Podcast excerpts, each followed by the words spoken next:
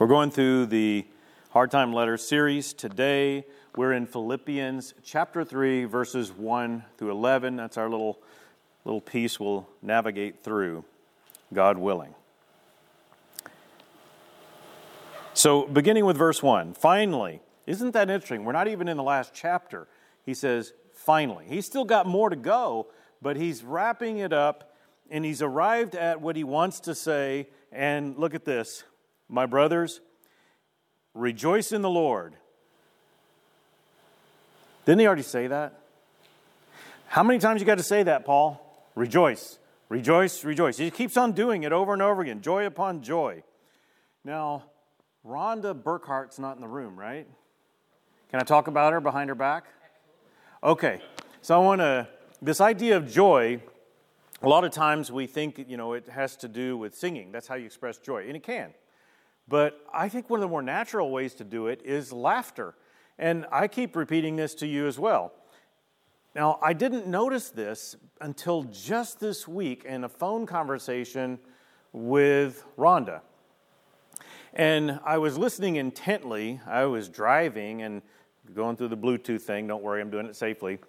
But I'm listening intently because I hadn't, uh, there was a, a problem. Her phone's messed up, and so it doesn't really work really well. But I'm listening intently, and as she's telling me something, I don't know if you noticed this about Rhonda, but sometimes when she's talking, she kind of giggles in between words.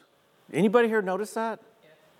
That is a fun way to converse. I mean, I, I don't think I could pull it off, but that is a, that demonstrates somebody who expresses joy just in her sentences as she's talking.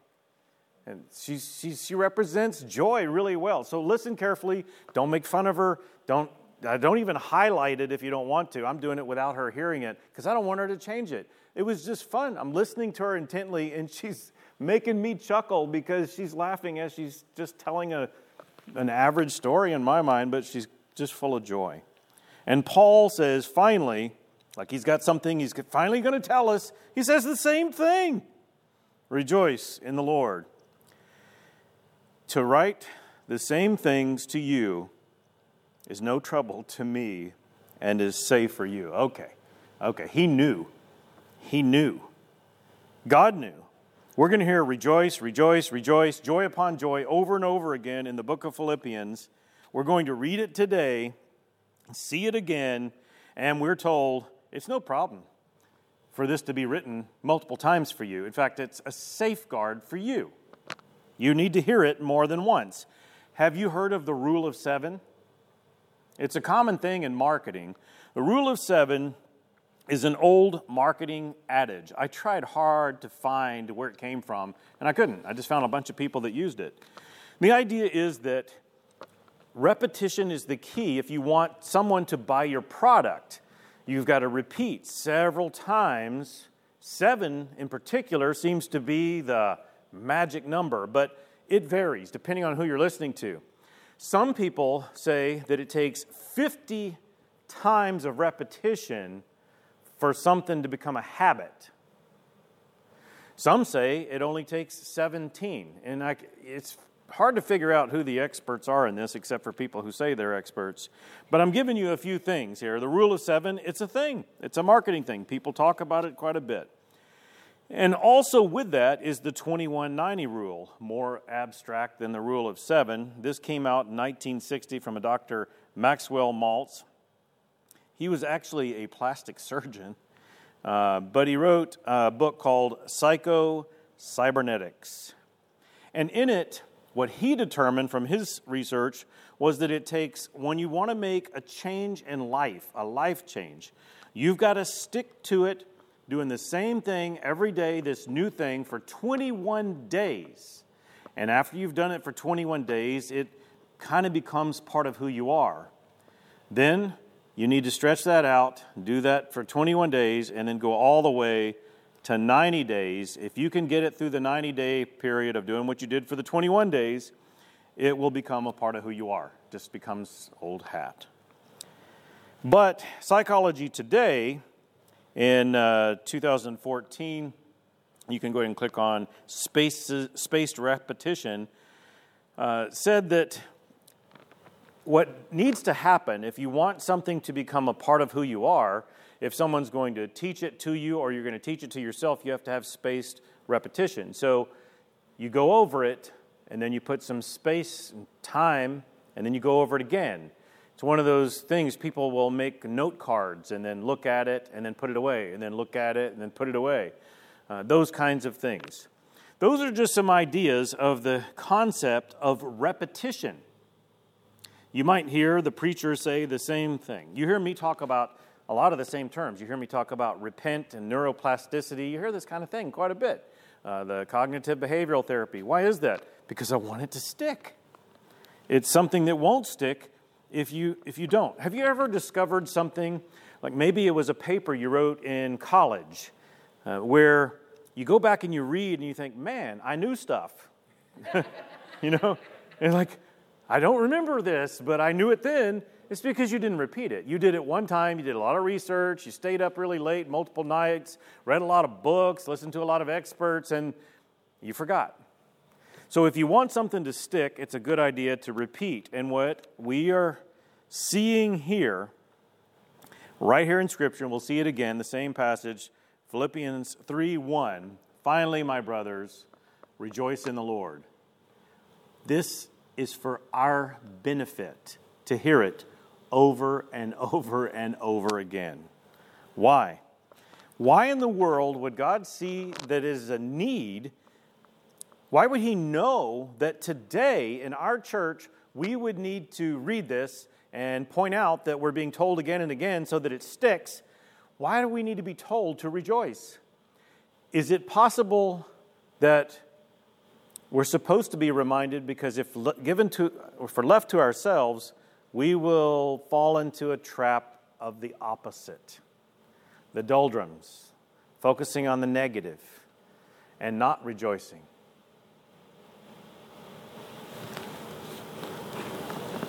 Well, let's continue in our text.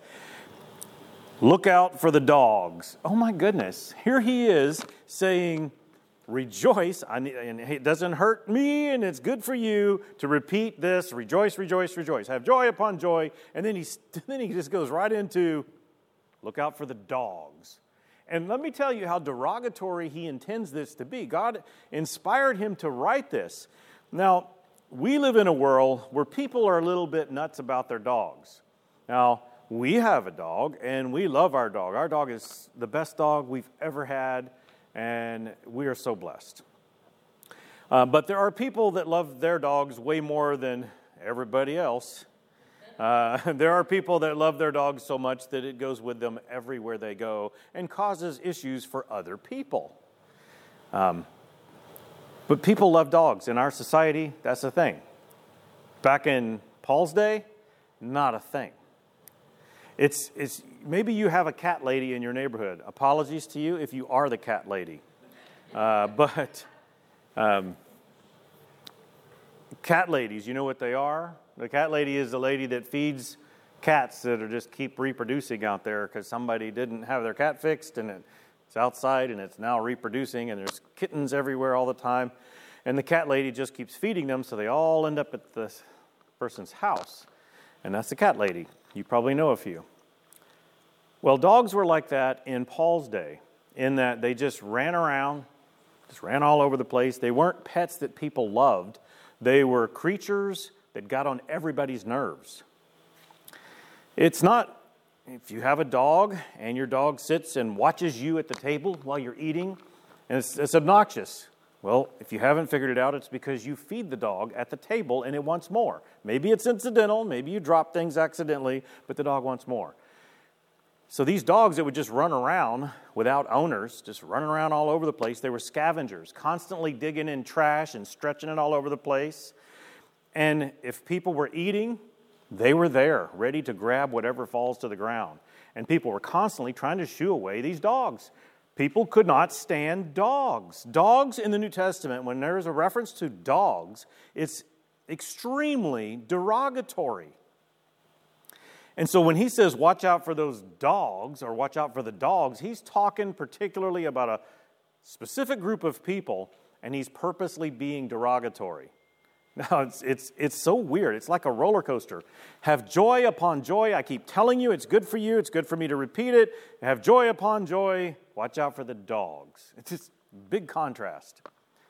Who are the dogs? Well, he tells us look out for the evildoers. Now, I'm going to go ahead and give you a heads up.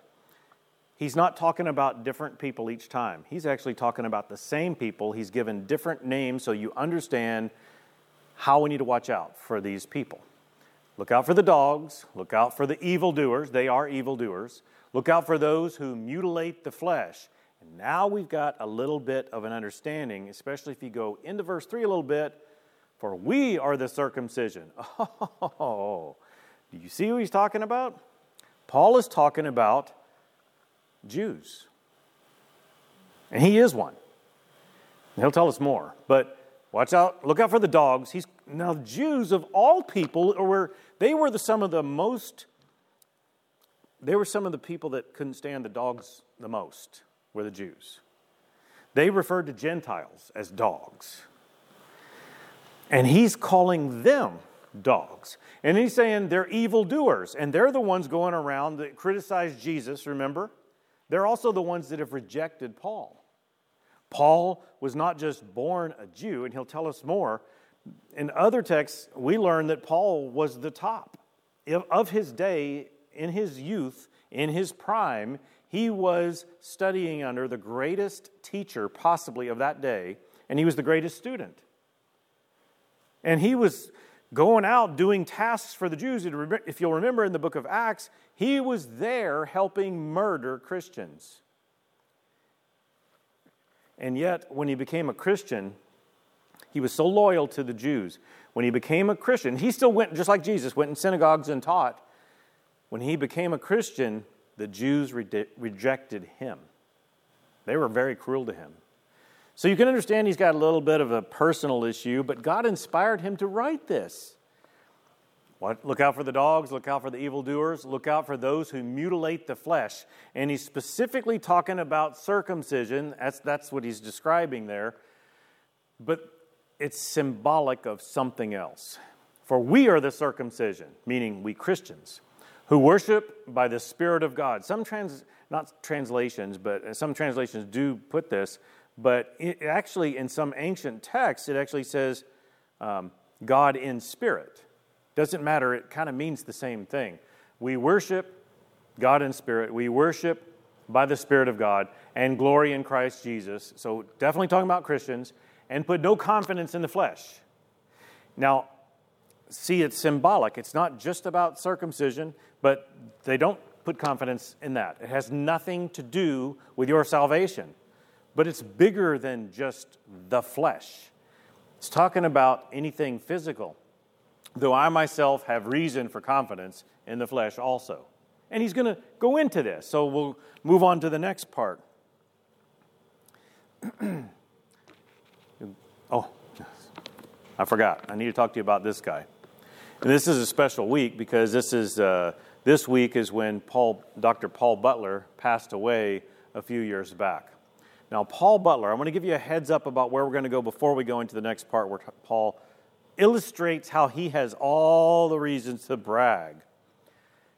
But Dr. Paul Butler was a, a, mentor of mine, and there's, he wrote many books. He's actually mentored a lot of people through his writings. Many books, many studies. Uh, but Dr. Paul Butler, when I studied in class at Ozark Christian College under him, I didn't understand what he maybe understood. He at least understood how the mind is a greater thing than the brain is a very functional tool, greater than I thought it could be. In his classes, he used overhead projectors. You remember those? Today, he would be using PowerPoint, I'm sure. But in his classes, he used overhead projectors that were all written out in advance. Actually, they were typed out in advance. Some were handwritten, but most were typed out in advance. And as he lectured, we were expected to write down every word we saw on the overhead projector. And he did it at a pace that was slightly ahead of everybody. And as he would flip it, he would also walk around the room. And if he saw somebody wasn't going fast enough, he'd go right there you know, speed it up. And he never missed a beat in talking. While he's lecturing, this whole time he's walking around the room, flipping these pages, while he's lecturing, the words he's saying are not the words that we're writing. In fact, many times they weren't even directly related, they were indirectly related. A lot of times he was giving us a lecture on support material when this is the main material. And we were tested on what we heard and what we wrote. And I can tell you, it wasn't until years later when I was looking back over my notes, I thought, man, this guy was brilliant. How did he know to stretch our minds like that? How, how did he know that we could write down other words while listening to him lecture and still retain the words he's lecturing that aren't directly always connected to the words we were writing? He knew that our brains were greater than I knew our brains were. And he stretched me. He stretched me a lot. It was a, all of his classes. I took a lot of classes under him. They were very hard. But I love the guy. He, he was in your face, he was bold. He was asked to speak one year at uh, the high school in Joplin because he was a very respected man in the community. He was asked to speak uh, at the high school in Joplin, Missouri, same high school where Kyle Idleman graduated. As he was asked to speak there, it was for a, uh, I can't remember specifically, I think it might have been a bac- uh, baccalaureate service. I don't remember, but there was an, a connotation that he was supposed to talk about spiritual things. So he did. And the school then told him he would no longer be invited to speak for them anymore because it was so overtly Christian, everything he said. It made the paper, there were all kinds of critics. He was given opportunity to respond in the paper and basically told him, look, you ask a professor who is a preacher, uh, who's taught preachers how to be preachers, to come and speak at a, a thing that's supposed to be spiritual in nature, and you expect I'm not going to talk about my faith? I thought it was brilliant. He slapped them around, and it actually made uh, bigger than local news when he did that. I'm honored that I got to study under him. Why am I even bringing him up now? Because he passed away this week. I'm bringing, bringing him up this week in uh, 2017. I bring him up because he opened my eyes to something I had never even thought of. Now, I actually had some slides I was going to show you, and I chose not to because it, it bothers people, and I didn't want to bother people that much this morning. But it bothers people to know that a lot of the so called Christian experts that we see on television, they, they focus on things they shouldn't be focused on. And, I, and I'm sorry to bust their bubbles, but it, it became clear to me when I was preaching in a small town church and a, I was preaching, we were approaching Matthew uh, 24. And as I began to read Matthew 24, and we're going to go through studying it together, this is just a Bible study. A man in the back of the room that had never been there stood up and told us, I know what this all means. We have to all go to Jerusalem. We've got to plan it now. We've got to get there. This the end times. We've got to get to Jerusalem because when Jesus comes back, you know, we got to be in Jerusalem or we won't be saved. I thought that is so weird. And if you read Matthew 24, you'll understand Matthew 24 is uh, the part he was talking about is talking about the destruction of the temple. It's not talking about the end of the world until the end of Matthew 24. But what what was revealed to me then was that what P.T. Butler had taught me years before, and that is that there's an, uh, an overboard fascination with Jews in the church. It, it's a thing that's it's very, very trendy even today.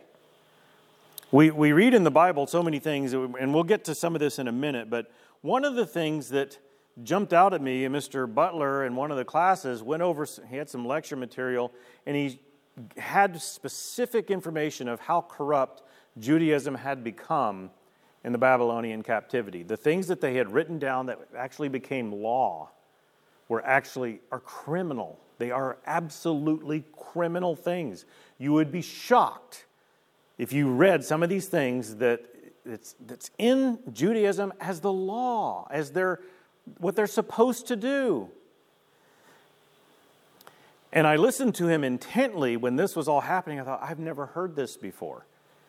And he began to explain things about how, you know, Jesus is it. He's the only way. There is no other way. And, and he used scripture. I'm going to give you some scripture in just a minute. But I want to give you a little caveat up front as we get into some of this. I very much am appalled by the cruel atrocities that have been done throughout history, and I don't in any way discount how Jews have been oppressed. That's bad stuff, and I don't want to be a part of that. I just want to be a part of exposing Scripture for what it is and not trying to make it something else. There's plenty of preachers out there that actually preach that Jews are still going to make it to heaven because they're special and they don't need Jesus because they're Jews. I don't know if you've heard this, but there's very popular preachers that preach this stuff. So I want to show you this is my little caveat. I'll show you some pictures. First of all, this first image is of this is in Amsterdam. This was, I think it was 2018, and my daughter Brooklyn and I were there. This is from inside Anne Frank's house. If you don't know the story, you should learn the story. And this next image is there's Hannah right there and me. And we are in also in Amsterdam or just outside, I can't remember. It's this is on the rooftop of Corrie ten Boom's place. Here's another picture of the same place. This is on the inside. That's me and you've, if you've read the book or seen the movie or watched documentaries on the hiding place, that's it. That's the bookshelf that lifted up, that her father had built. It lifted up so that people could crawl into that bottom space. You can kind of see there's a, a hole there. And behind that um, is where people would hide for days, where they would hide Jews for days so that the Nazis would not kill them. And this is a, a brick wall. You can see it's kind of broken out so you can see. But that, the father built a brick wall. Most of these other people that were hiding Jews because they saw how wrong it was that Hitler was trying to have all of the Jews obliterated. And so people were hiding them, but most of them got caught before they hid many because they built hollow walls. And they would, uh, people would tap on a, what appears to be an exterior wall, and it would be hollow, and they so then they would tear into it and find people. Well, her father built a brick wall. They tapped on it, and they didn't. They just figured it's an exterior wall. So people hid there, and so some Jews were saved as a direct result of the hiding place. but I wanted to show you this because if it wasn't special to me, I, I think it's very special that we remember what's been done to the Jewish people so that it doesn't happen again. And I think that um, it's great that we as a country have a, a, very strong alliance with Israel. I think we should keep that. I just want to give you up front that because I'm telling you other things. According to USA Today, at the end of last year, 51% of evangelicals say Jews are still God's chosen people. Now, the reason why that makes the news is because there's other percentages left. And there, are, there is a percentage in the church that understands what the Bible teaches. So I'll give it to you. And I've got it in red letters right here behind me. Jesus' words in John chapter 14, verse 6 I am the way and the truth and the life. No one comes to the Father except through me. Do you believe that? You believe Jesus is the only way? Okay, then. So it doesn't matter then if you're a Jew or not. If you want to be saved, you still got to go through Jesus. He is the only way. And to preach something else, like, okay, so we, we're Christians, so we, we've got to have Jesus, but the Jews, they're just okay because they're God's chosen people. So they're still going. They don't need Jesus, they're still going. There are people that believe this. There are people that preach this. It's in books, it's all over the place, and it's simply not true. The truth of the matter is, Jesus is the only way. So let's not buy into that. Let's not buy any of the material that's teaching this. Let's, let's not support it because when you start blacking out scripture like this with your lifestyle, you start saying, yeah, the Jews are all still going to go to heaven because they're God's chosen people. For one thing, you're, you're giving people a false hope that there's some other way outside of Jesus. No, there's not. But another thing, you're violating Scripture immensely, and that is a horrible, horrible thing. It's a false doctrine to try to say that there's some other way to heaven other than Jesus. You want something other than heaven? You want a different heaven other than the one described in the Bible? Do your thing. But if you want the heaven of the Bible, which is real, you got to go through Jesus. It's the only way. Everybody's with me on this, right? Okay. In Romans, we're told we're talked about being grafted in. I want to give us some sobering information. So I'll read Romans 11, 19 and following. Then you'll say, branches were broken off so that I might be grafted in. That is true. They were broken off because of their unbelief. But you stand fast through faith. So do not become proud, but fear. For if God did not spare the natural branches, neither will he spare you. Jewish people are not condemned because they're Jews. They still need Jesus. But we shouldn't be arrogant because they were broken off, meaning that, I hope you understand. Yes, God's chosen people. They were chosen for what? To bring us the Messiah. That's what they were chosen for. This has already happened. That's the difference in Jewish people today um, who are non believers and Jewish people who are believers. The Jewish non believers who only believe the Old Testament are still looking around and waiting for a Messiah to come. He already came. Don't be proud that you have got this understanding. God's permitted you to be in the right place at the right time, and He's permitted you to have a softened heart so that you could feel the love of God and a sharp mind so that you could understand it.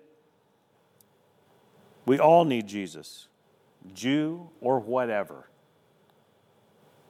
Now, I want to take you to the next part of the text. It's actually verse 4 and following. If anyone else thinks he has reason for confidence in their flesh, I have more. Circumcised on the eighth day, that's very much right in with regulation. Of the people of Israel, of the tribe of Benjamin, a Hebrew of Hebrews, as to the law, a Pharisee, as to zeal, a persecutor of the church, as to righteousness under the law, blameless. And I hope you understand that word blameless. It's the same term used when we have a description of what elders and deacons are supposed to be, especially elders, blameless. What does that mean? Above reproach. What does that mean? That mean that doesn't mean they're sinless. Everybody sins, Romans 3:23. But what that means is when they sin, they repent. They, they don't justify their sin. They, and so if they repent, you're right, I'm wrong, I shouldn't have done that, I'm sorry, I will do better. How do you, how do you tack anything on somebody like that? You can't because they're genuine. we pick up at verse 7. But whatever gain I had, I counted as a loss for the sake of Christ. What? He has all these credentials, all these things he's accomplished, but it's a loss. Why? For the sake of Christ. Indeed, I count everything as loss because of the surpassing worth of knowing Christ Jesus as my Lord. For his sake, I have suffered the loss of all things and count them as rubbish. Wow. In order that I may gain Christ and be found in him, not having a righteousness of my own that comes from the law, but that which comes through faith in Christ, the righteousness from God that depends on faith. Uh, I'd like to peel back something we already studied. I want to take you back to Ephesians chapter 2, verses 8 and following. For by grace you have been saved through faith. And this is not your own doing, It's a gift of God, not a result of works, so that no one may boast.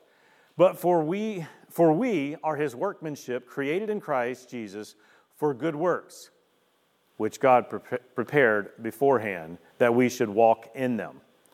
Now, what I'd like for you to do is get a comprehensive understanding of this by some little color coding I'm going to do on the screen behind me. Some people will read this and they'll say, Oh, you see, we're saved by faith alone. I'm not going to take you and peel all that back, but I do want to look at what this passage says because it supports our passage in Philippians. Look at the word grace. That is the word. If there's any one word that is saving, it's grace, not faith. Faith, you see, faith, it's through faith. We're saved by grace through faith. Don't get that backwards. So it's our faith that grants us access to His grace. So it's by grace you're saved through faith. And it says, and this is not your own doing, it's a gift of God. What's the gift? Not the faith. There are people that teach, no, it's your faith is your faith because God gave you that faith. No, the gift, and you'll see it's color coded the same and you click that, JC, it'll, oh, I got this. I'm sorry, he's, he's ahead of me. This is not your own doing. What's not your own doing? The grace. Jesus did that. God did that for us. That's not our own doing. We can't do that. He did that for us because we can never be good enough. So the this and the grace, they're connected also to the gift. Those are all connected. The gift is the grace, not the faith.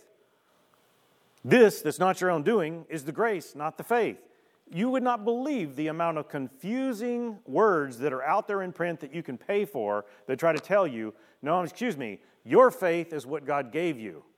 No, it's not. It's the grace that God gave you. Your faith is what you choose to have. That's why we keep being told throughout Scripture have faith. Why, why do you have to be told to have faith if God just gives it to you? You understand? It's the grace that God's given you, not your faith. Your faith is yours. You own your faith.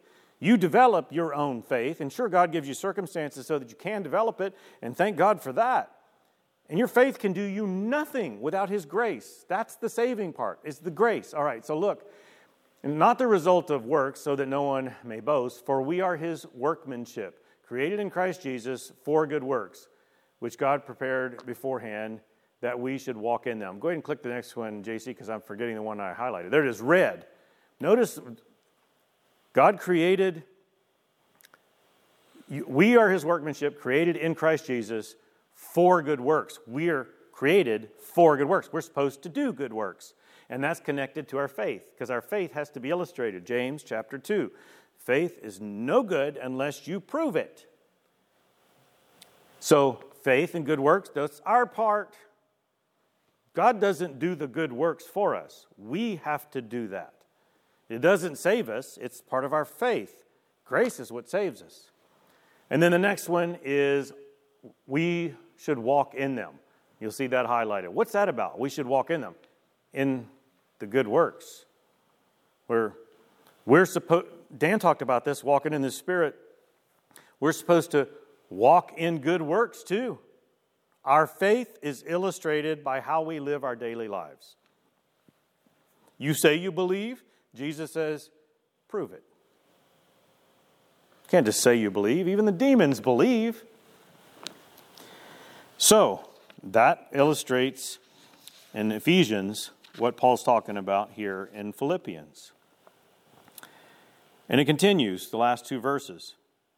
That I may know him and the power of his resurrection, and may share his sufferings, becoming like him in his death that by any means possible I may attain the resurrection from the dead. So, all these credentials that Paul has obtained for himself mean nothing.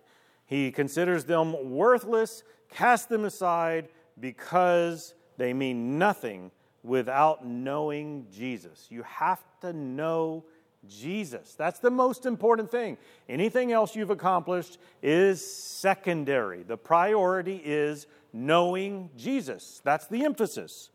Now, I want to take you to some passages. We're not, we're not going to have this all stretched out to a long message, but I want to take you to some passages where Jesus spoke. They'll be in red letter again. I want to take you to Matthew chapter 7. This is something you've read before, but I want to read it to you again. I'm sure it's beneficial. Not everyone who says to me, Lord, Lord, will enter the kingdom of heaven, but the one who does the will of my Father who is in heaven.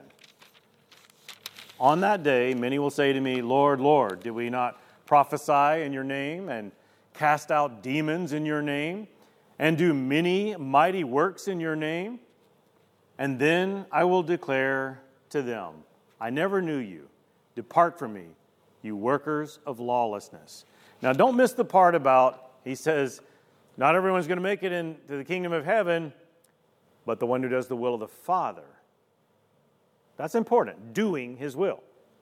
You've got to, you've got to live out your faith. You have to demonstrate your faith. But the other part I don't want you to miss in this text is because you're reading, it's like, what in the world? These people are doing miracles? He's granted them the ability to do miracles. They talk to him, they call him Lord. But he's not everybody's going to make it. In fact, he's going to say from me, say, say to them, I never knew you. Depart from me, you workers of lawlessness. What in the world? What went wrong here? Well, it's pretty clear because he says right in there, I never knew you. That's how he started it. You have to know Jesus. You can't just do good works. You can't just do what looks Christian. You have to have a personal relationship with Him. If you don't have a personal relationship with Him, what's the point? Because, see, it's by grace you're saved. You can't make the faith be the only thing. You have, you have to have the grace. You have to know Jesus, the Savior. You have to have a personal relationship. Paul says that twice in our text today.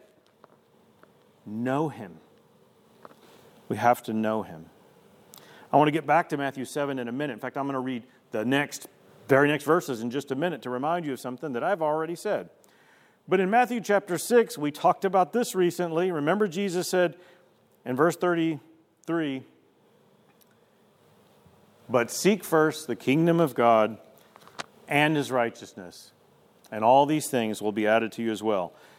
So the idea is prioritize Jesus first. Make him number one. That is huge in your own personal therapy because then everything else becomes secondary. The problem is people tend to focus on the wrong things quite often. And that, that's a tool of the devil. As, as God tries to pull us closer and closer to Him and we feel good. Maybe it's in a church setting. Maybe it was the Christmas Eve communion. You came in and like God just pulled you closer. Maybe it's in a worship service you just get pulled in. Maybe you're reading your Bible and you just get pulled in and you feel it and it feels good and you're growing. Then the devil's going to try to distract you from getting closer to him. He's going to try to somehow get you off step in your walk with Christ. And he'll try all kinds of sneaky ways, but an easy way is to use our human nature. There was a guy, I believe his name was Dick Alexander, who spoke at the North American Christian Convention a couple of years that I can remember. And as the guy got up to speak, he, the first time at least, he told his story. Because as he was very well microphoned, they had him turned up. As he talked, he had one of the most irritating sounds coming out of his vocal cords than most of us are used to hearing. He had had some sort of a thing later in life. He had some sort of a paralysis that happened one of his vocal cords was no longer functional, and, and partial was paralyzed, and he's a preacher. And he's speaking to thousands of people. And as he's speaking, it's one of those things where the first few minutes, it's like, ah, oh, it's just hard to get past the sound of his voice. Because it was you had to work so hard to understand each word he said. But God blessed it. Because the people of God who want to be close to Jesus, they want to find the good in others and they don't want to focus on the negative. And as irritating as his voice was to listen to, we had to try so hard to understand every word that we paid attention. And his words, the content was powerful. But I can tell you, my nature was to be irritated. I didn't know how I was going to get through listening. I thought, am I going to have to get up and walk out? Because I don't know if I can handle this. That was my focus, was the negativity, the sound. I didn't like the sound. but the content was so good. I was able to focus on that and get past it. And I think everybody else did that. I don't know if everybody else struggled with his voice like I did, but I struggled. and we tend to dwell on the negative. Jesus tells us, seek first the kingdom. And then he'll help us with everything else. Now, I want to go back to that part in Matthew 7. I said I wanted to read the rest after he talked about, I never knew you. Look at the next part. It emphasizes our actionable faith. Do not think that I have come to bring peace to the earth. I have, oh, this is chapter 10, verse 34. This is good. I have not come to bring peace, but a sword. For I have come to set a man against his father, and a daughter against his, her mother, and a daughter in law against her mother in law, and a person's enemies will be those of his own household. Whoever loves father or mother more than me is not worthy of me. And whoever loves son or daughter more than me is not worthy of me. And whoever does not take his cross and follow me is not worthy of me. Whoever finds his life will lose it. And whoever loses his life for my sake will find it. I'll get to that other part in chapter 7. I gave you told you I was coming to it. I'll get to that in a minute. This is talking about prioritizing Christ. Nothing needs to be ahead of Christ. Not your husband, not your wife, not your children, not your parents, not your pets, not whatever. Christ has to be number one. That's vital. And if Christ is not number one, then you are not pleasing the Lord. In fact, he tells us that he will divide homes. Maybe you've experienced that. If you've decided to make Jesus Lord of your life, you make him number one, and your family's not used to that, they could call you a radical. They could call you somebody that is a fanatic. What kind of, are you in a cult or something? That's how people act. Now I'll get to Matthew chapter 7, the f- other piece. You, I'm sure you're familiar with the story. Everyone who hears these words of mine and does them will be like a wise man who built his house on the rock. And the rain fell, and the floods came, and the winds blew and beat on that house. But it did not fall because it had been founded on the rock. And everyone who hears these words of mine and does not do them will be like the foolish man who built his house on the sand, and the rain fell, and the floods came, and the winds blew and beat against that house, and it fell, and great was the fall of it. We read this and we think, we get it in our heads. So you got to build your house on the foundation, build, it, build your house on the rock that is Jesus. That is not what this is saying. Pay careful attention. Remember, it's saying, build your house on the foundation that is doing what Jesus said. Not just Jesus, it's on doing what Jesus said. Look at what this says. The wise man is the one who listens to these words of mine and puts them into practice. It's the fool who hears them and does not put them into practice. If you want to stand when hard times come, you live for Jesus now. Put his words in action. You want to build your house on a solid foundation, then do what Jesus says. Not just say, I believe. This is consistent throughout the New Testament, but we've watered down biblical doctrine. And I, understand. I understand why we've watered it down. I mean, some of my some people I expect to see in heaven, Martin Luther, John Calvin, they, they were dealing with a church that was all about works-based salvation. It's not about that. It's about a faith that is illustrated with your life because you love Jesus, because he died for you. You know him. And you want to say to him with your life, Jesus, I love you. That's why I'm living the way I'm living. And if you question, if you want to, if you just really want to get to the meat of it, ask him. Ask him, Jesus, can you tell that I love you? Because he's, he's supposed to be able to tell. Because we know him and we live for him. The idea in today's passage is properly prioritizing. Paul had all these credentials that he could prop himself up, but he says that's nothing. I have to know Jesus. That's where my hope lies of an eternity with him is in knowing him and pleasing him. And so here's the acrostic. You've heard it before. Jesus, number one priority. Others, second. And third, ourselves. Joy. It keeps being emphasized to us in our text. Over and over again, Paul keeps saying the same thing. And here it is, our beginning verse again. Finally, brothers, rejoice in the Lord. To write the same things to you is no trouble to me and is safe for you. Let's pray. God, thank you so much for your word. Thank you for clarifying our role in this world, our place, and what we're supposed to be doing. Thank you for the cross. Thank you for loving us so much and giving us an opportunity to have your grace. Thank you. God, help us as we try to live for you in a way that's pleasing to you.